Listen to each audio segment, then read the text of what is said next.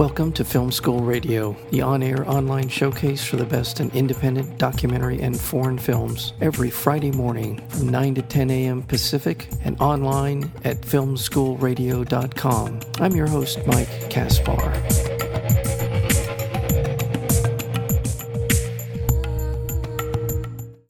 Tim Brown is a devoted family man who has worked hard to provide a good life for his wife, Shanae, and daughter, Maya. But all is threatened when Shanae's old boyfriend returns from prison, lures her back into the dangerous lifestyle. Though his wife abandons him, Tim refuses to give up hope, fighting against impossible odds to bring his family back together in this powerful drama. And we're speaking of the film 1982, and we're joined by the writer and director Tommy Oliver. Tommy, welcome to Film School. Thank you. Now, Happy to be here. You're, you're welcome, and thank you um, so much. Now, tell me a little bit about where the story for 1982 came from. It came from the emotion that I dealt with as a kid growing up in Philly with a mother who was addicted to crack. And so we ultimately wound up shooting the film in the neighborhood, on the street, and in the very house that I grew up in. Okay, so you've written this screenplay. Um, you have gotten the money together, gotten the, the actors, everything together, and now you're getting ready to essentially revisit your past. What are the sort of emotions? What sort of uh, uh, what are you bringing to, besides being the director and producer and writer? What, what, do you what do you feel when you're going back to your old uh, your home and and revisiting a obviously a very painful story for you?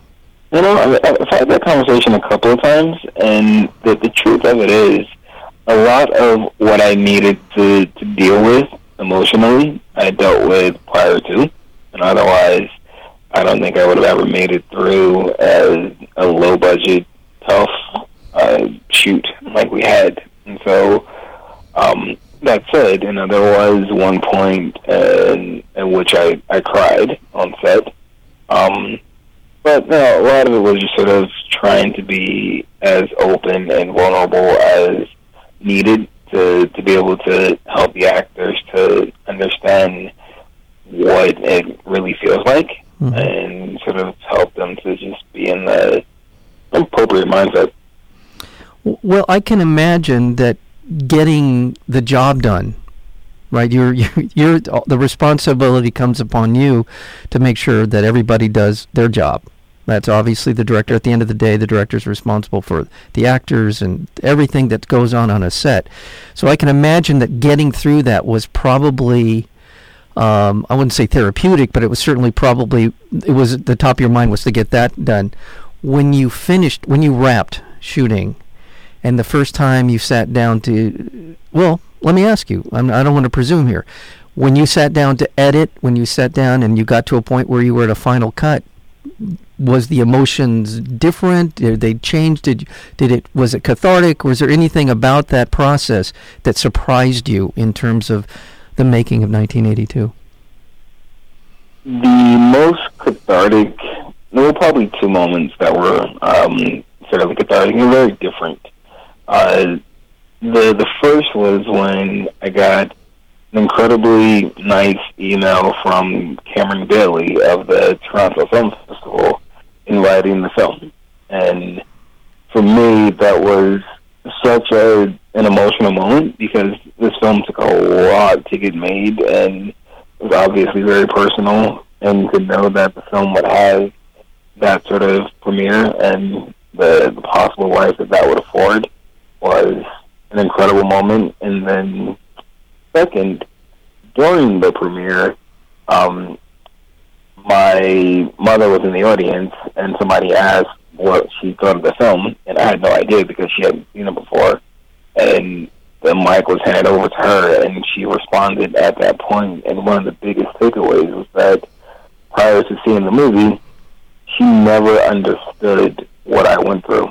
Because the thing about the movie, it's about the family. It's from the perspective of what happens to a family when somebody, when a family member is addicted, and not that family member, not the the person on drugs, the family that's affected by that. Yeah. And so it took for her to see this movie some 18 years after she had been clean to fully understand what she put me through. and our relationship has been different ever since then, and it was a, a real sort of eye opener. That's a remarkable story. I mean, and that first of all, that she was she was around, based on I didn't know if she was alive. For her to be able to see it again through the eyes, what a, a moment for you and your family to to experience that. I can only imagine.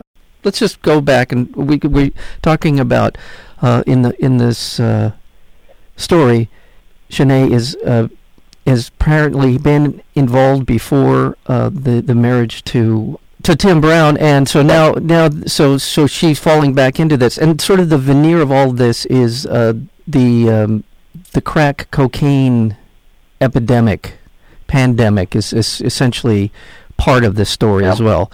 Um, so so all of those things are starting to happen. Um, and I just want to explain the story to people so so they understand. So this is caused the ripple effect of uh, Shanae falling back into that lifestyle and the determination on the part of Tim Brown, played by Hill Harper, who's wonderful in this film, is is a role that we don't often see. Uh, it's a it's a it's a portrayal, or the storyline is very. It's not a, a, something we often see in mainstream Hollywood films, in terms of his determination to to hold his family together against some daunting uh, challenges.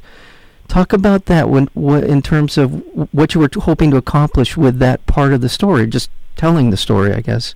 Part of it was there, there were a couple of creative liberties taken in the film, and one of those was that the the character that uh, Hill plays, Tim, didn't mm-hmm. exist in real life, and so Tim's character was a combination of parts of me, parts of who I would have liked to have been there um, for me and storytelling.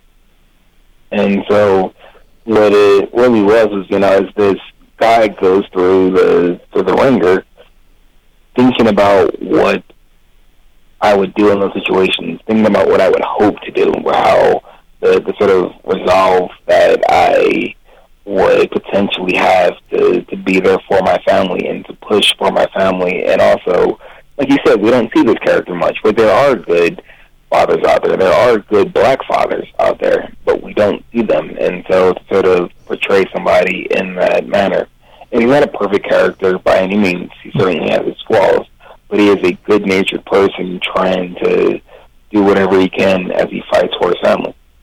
And so, you know, Hill and I talked a whole lot about what that looked like and how to craft that character. What's very interesting about his character is that you're right, he's a flawed character, but fortunately, the film doesn't tread in a lot of just bad melodramatic stereotypes in terms of his behavior uh, and the and the behavior of all the characters. I mean, this is just a refreshing thing to see. We so often see this kind of melodramatic madness that passes for drama in in especially in terms of African American portrayals and and also Sharon, Sharon Leal, who who plays uh, Shanae, um, is is a wonderful actress in her and in her role. There's there is enough humanity even at the darkest hours for her that we are pulling for her uh, to come through this on the other side. And again, that's a testament to the direction, and it's also a testament to her skill as an actress. Um, how did you find her? I know she's been in some some high profile projects, but what was it about her that attracted uh, attracted you to bring her into this role? It was a combination of things, and I think her name initially came up courtesy of my casting director, Sigda Miguel, and we met in New York, and she's got such a warmth about her, and she's so serious at the same time.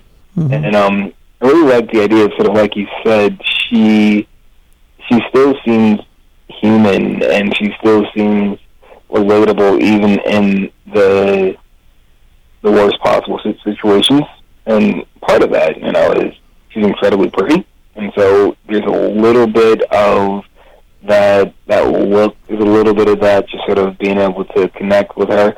But beyond that, like she's a phenomenal, phenomenal actress. And so being able to play the most subtle notes in ways that manifest themselves in ways that just tug at your heartstrings. She just has great instincts. Um, and so like, a lot of those things were apparent in a 20 minute conversation with her. Uh, you can just see the emotion behind the eyes. Yeah, yeah. She has, and she has a wonderfully expressive face. You, you really kind of showcased her, her face uh, in and in the expression and uh, as a as a way of conveying the storyline. I thought I thought that was really well done. Um, I want to remind our listeners we're speaking with Tommy Oliver. He's the writer, director, and producer of the film 1982. Um, as we speak here on uh, February 26th, then uh, you will be at the Laemmle Fine Arts Theater that's in Beverly Hills on Wilshire Boulevard. Wonderful theater complex. Um, to tonight uh, with uh, Hill Harper uh, Sharon uh-huh. Leal, uh, and uh, uh-huh. and Maya's character, uh, the actress who plays Maya, Tracy. Uh, Tracy, will be there tonight as well as so that's for the tomorrow. And yeah, the nine o'clock screenings tonight, and then the seven thirty screening. So and nine. It's seven thirty today and tomorrow. Oh, I'm sorry. At nine o'clock. Great. Yeah, I'm sorry. That's right. It's both tonight is seven thirty and and Saturday night seven thirty and nine o'clock on both nights as well. So and my buddy Anthony Zuiker is going to do the Q and A. He's going to moderate it tonight for us, and he's the creator of the CSI franchise. And tomorrow, Steve Jones, who's the founder of the Hollywood Confidential, is moderating. Well, well, nice. Good. It sounds great. It sounds like a great time. Again, it's a great theater to go to the Laemmle Fine Arts Theater on Wilshire Boulevard in Beverly Hills. Um, so, and and any time that you can get out and see a great film, and then on top of that, the opportunity to talk to the artist behind the, the making of that film. Uh, that's just a that's a wonderful opportunity that we in Los Angeles, I I think, need to take full advantage of, and certainly I hope you'll all be there tonight for this uh, for the screenings. Well, let me a little bit about the your background as a filmmaker. Um, tell us a little bit about where this fits in, in in terms of your career as a film filmmaker. Sure. So I I went to Carnegie Mellon, double majored in economics, digital media, and modern business. I did two student films while I was there, and then I went to uh, high tech corporate America for a bit afterward before getting back to film.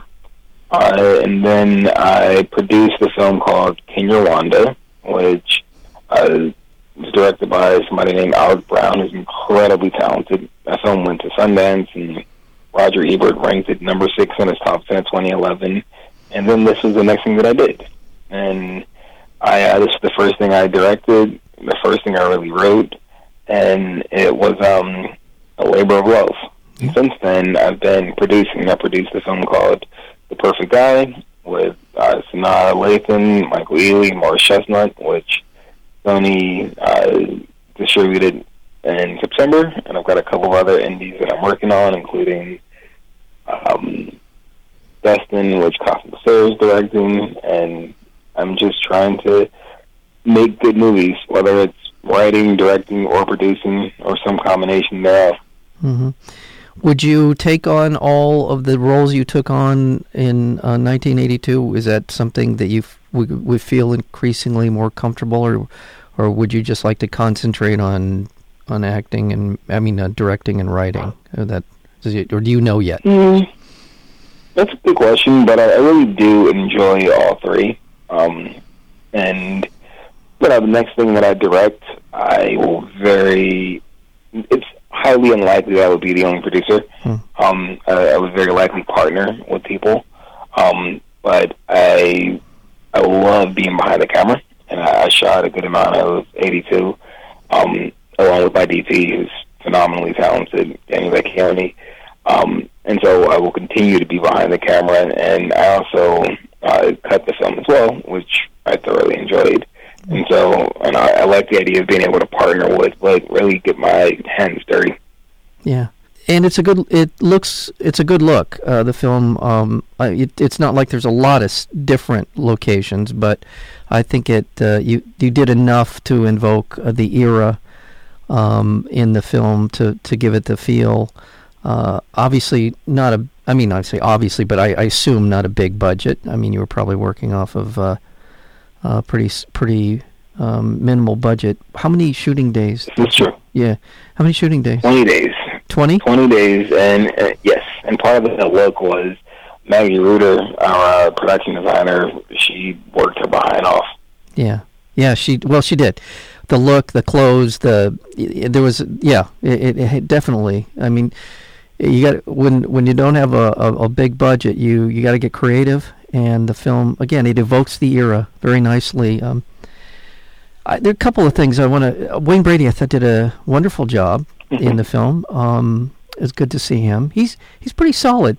Uh, almost everything. He is. Yeah, he is. I mean, I think I think we see him, you know, as a comedian, and we know him one way, or tend tend to think of him in one way. But he's he's very good in this. Um, and and then uh, on a bittersweet note, um, Ruby, Ruby Dee's Yeah. last last role. Um, I still one of my favorite films of all time is uh, Do the Right Thing, and I, I just every time I think about her um, in that role, and uh, it just it was just wonderful. It was wonderful to see her in in anything, but she was. I mean, she's just such a strikingly wonderful actress. Um, what was it like to be around Yeah. her? It was an honor. It, it really was, and she had such an impact. She was actually the very first person to become attached to the film, and it would have changed the the landscape. You know, having her stamp of approval made the project so much more real. And then once we got to set, you know, she was a living legend. She was telling firsthand stories about her and Malcolm X and the things that she did with Ossie. And I remember this one day where we were shooting at a diner. Ultimately wound up getting cut, but we had we only had money to close half the diner. And after we were done shooting, as we got up and she was walking out, and people saw who she was. Literally every single person in the diner stood up and clapped as she was walking out, and it was it was that sort of experience Oh, with her. Um, that's just amazing. Well, well, again, I mean, her and Ossie Davis, her her her, her husband for for so many years, and just uh, they're, I can um, I can only imagine that that would be, you know, uh, not the first and last time that happened to her in in her life because not only was she just an incredibly talented artist, but also her her work in the fields of just uh, uh, civil rights and just you know everything everything she was a part of. She's just such a uh, uh, it, she exuded um, a a bearing that uh, just uh, just that you you wanted to be around her I'm sure as much as possible so it's good to see Yeah. her good she really was an American hero. Wow, kind of have to I have to sort of compose myself because I, I really do remember her from from the, not just do the right thing. There were other uh, other films, but th- that's the one that just for some reason has just stuck with me because of her playing off of Ossie in that film and the way that uh, it's a great film. Um, Yeah. well, Great. yeah. uh, So, uh, what's what's next? I mean, now that 1982 is about to be uh, um, born of the of the cinematic world, um, what's up? Uh, what's up for you in, in t- terms of moving forward? I mean, fortunately, people have responded uh, positively and favorably to the film, Yeah. and there's been a lot of things that have come up. Um, and so I'm writing a couple of things. I'm partnering with some really talented people to put some stuff together. I'm producing, uh, along with my wife, who's my partner, uh, a handful of projects, including a, a documentary that we're doing that she's directing. And so I'm just trying to, to keep moving and do movies that I can be proud of, movies that are entertaining. Yeah. Well, and and again, um, I look for more. I'm certain there'll be more coming from obviously what you're talking about, what you're doing. Uh, Hill Harper again. I you know we'll go back to him for just a second because uh, uh, he certainly shines in this role, and um, and Sharon as well, and Troi. So uh, it's a it's a it's a good solid cast of people in it, and there are some electrifying moments in the film. There's some really wonderful scenes um, in this film that uh, that will stick with you. Thank you. Yeah, yeah. Well, I want to thank you so much for being a part of, of the show today, a part of Film School. Uh, um, again, the film is 1982. Uh, the writer, director, and producer of the film is Tommy Oliver. Tommy, thank you so much for being here today. Thank you very much for having me, Mike. I appreciate it. Take care. All right. Bye.